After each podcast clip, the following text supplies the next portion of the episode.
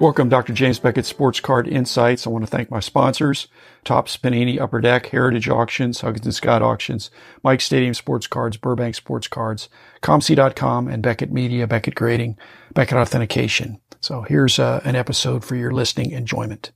Welcome, Danny. Uh, tell us a little bit about how uh, Hobby News Daily got started, how it's going to grow, and how much fun you're having with it. Thank you for having me. Uh, Hobby News Daily has been both the most fun I've had in a long time and the hardest I've worked in a long time. A 24 7 endeavor, whether that's physically, mentally, emotionally, to be fully invested in a product. It is hard to be a perfectionist and know that you can't put out a 100% perfect product every day. But the nice thing about the hobby and the reason I'm okay with that is I think the passion comes through doing, bringing in a lot of people that have that passion and just letting that shine through. I think the readers and viewers and listeners have appreciated that. Did you consider other names for Hobby News Daily? Of course, I considered probably 150 separate names. I think I have two of them that you didn't consider, but go ahead and tell me some and I'll zing you with a couple.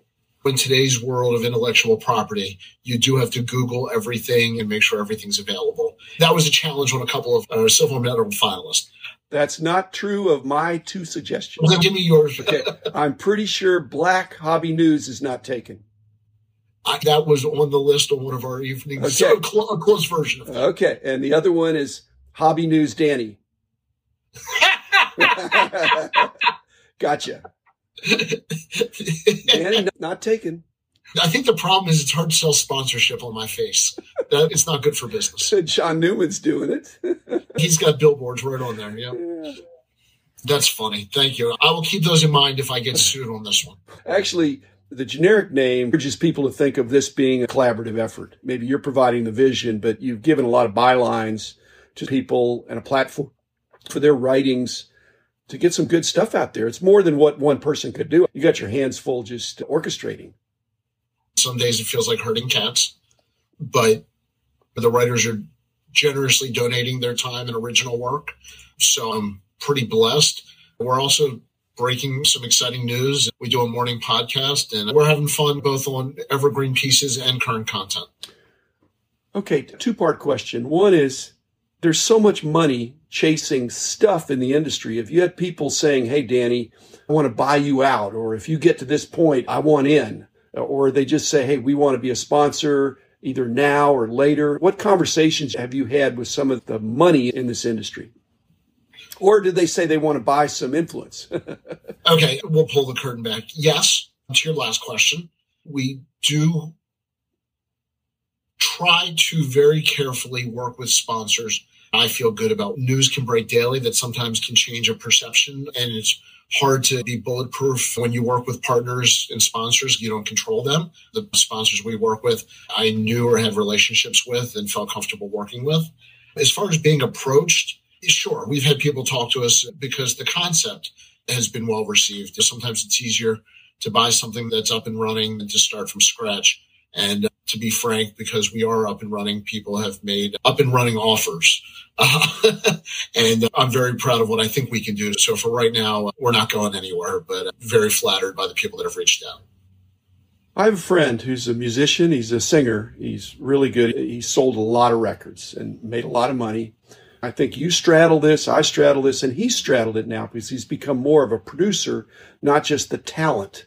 But it seems like some of the things you did in your prior careers, you were the talent. And now you're being more the producer. For me, I was the talent and then I became the producer, but that's rare. So do you see yourself moving more toward directing and producing rather than being the talent? I spend an hour a week with my therapist talking about this question. I, I enjoyed both. The reality of life is I'm married, I have three kids, and sometimes the opportunities push me one direction or the other. I genuinely enjoy conversations like this. I would never want to stop being able to talk to people in the hobby publicly. However, I have an absolute blast working behind the scenes and growing something. It doesn't have to have my name on it. In fact, I don't know if you'll find my name on the website anywhere. And that to me is so cool and so fulfilling when something goes out there that I know I help build even if it's not my face or my words up front. So I think long term, that is probably where I'm headed, but I don't ever want to stop talking to you. Thank you. But again, if you change your name to Hobby News Danny or Black Hobby News, you won't have that problem. Your name will be right there for everybody to remember that you're the guiding light in this new endeavor. I think it's getting deep in here today. when I started the magazine, we were very much superstar orientation and positive tone. And the editorial team, within that latitude, they had a lot of room. But we weren't trying to trash anybody, and we weren't going to spend time on the utility infielder unless they had a very, very interesting story. The covers of the magazines and the people we featured were the people that people were really talking about. I believe your mission with Hobby News Daily is broader than that. We didn't ignore the negativity, but we tried to see some redemption in the negativity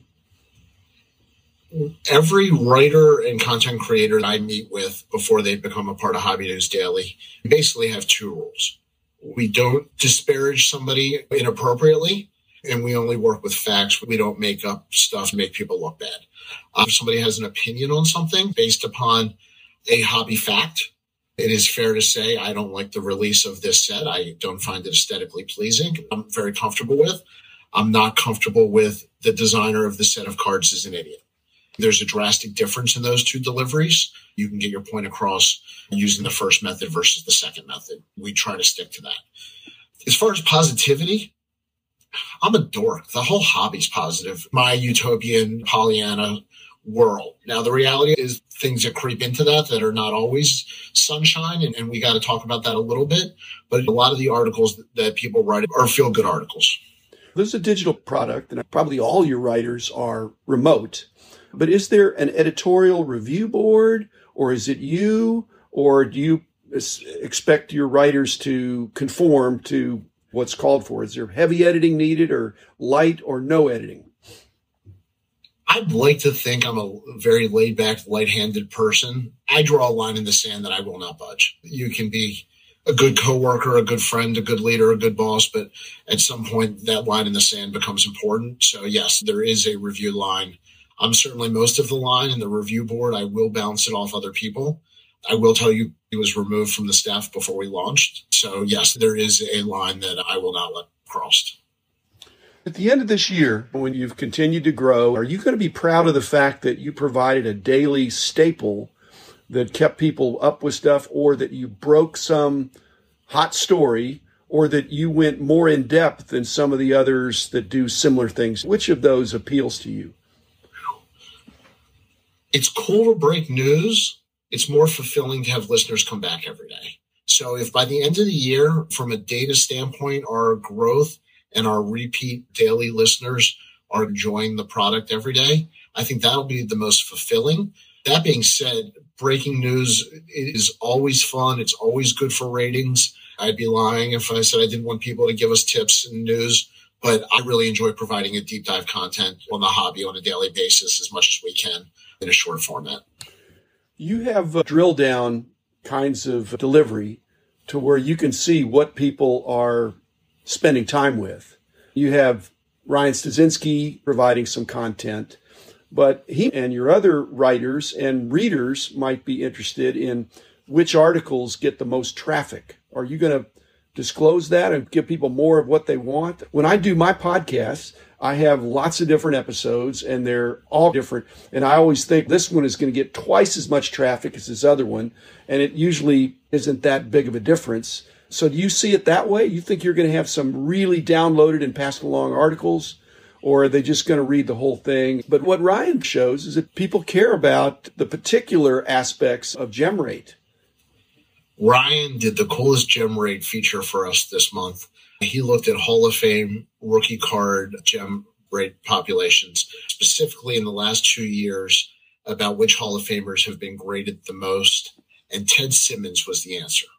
Makes sense when you think about the fact that he got into the Hall, but what a cool thing to have on there. I don't know going into reading that that would have been a top of mind thought to me. So I enjoy that. Ryan's page does very well. So yes, I track all that information. We track every writer. I am early enough in the process that I'm not going to have any major changes at this point, but we're certainly curtailing things that we notice are outliers early. And once our data sample size is a little bit larger, absolutely, we'll try to give people more of what they want.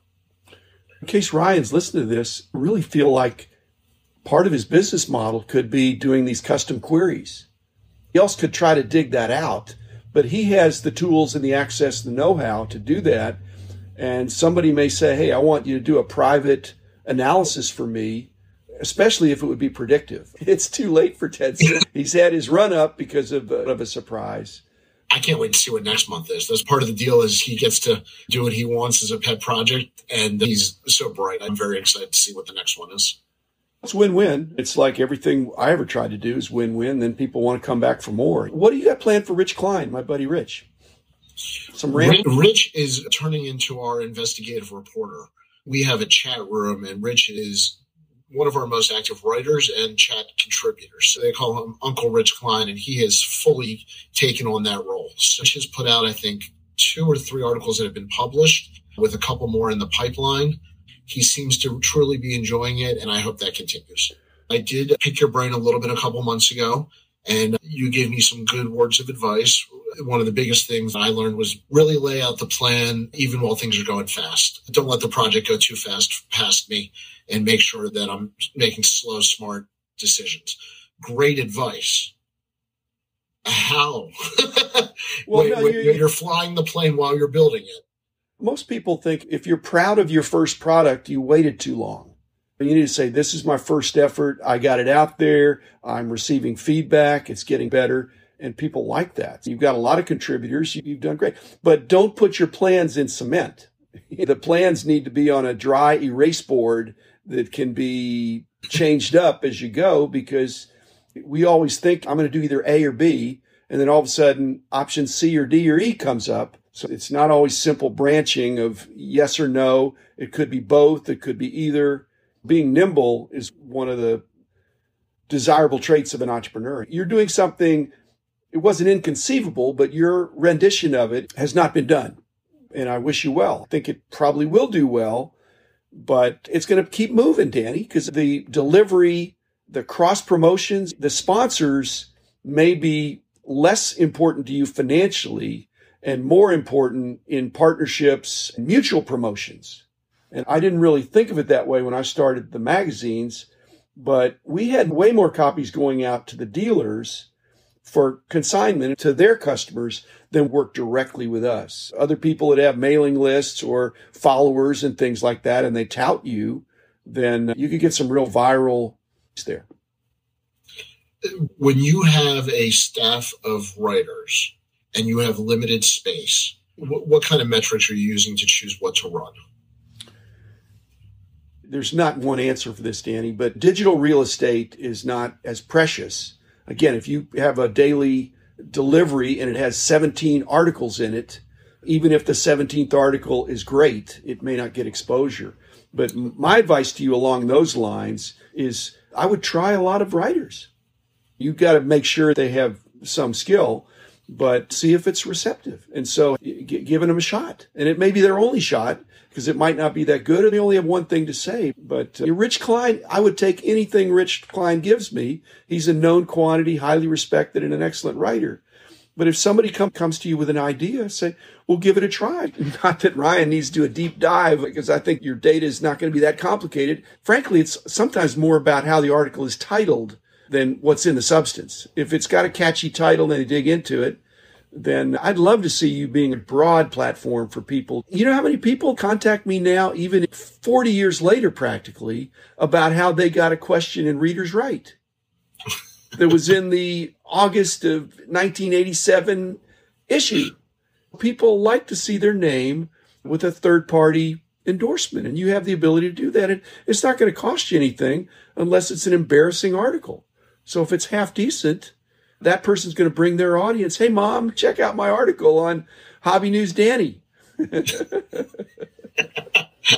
I think I'm not going to hear the end of that from a lot of our friends, but, but uh, the advice is fantastic.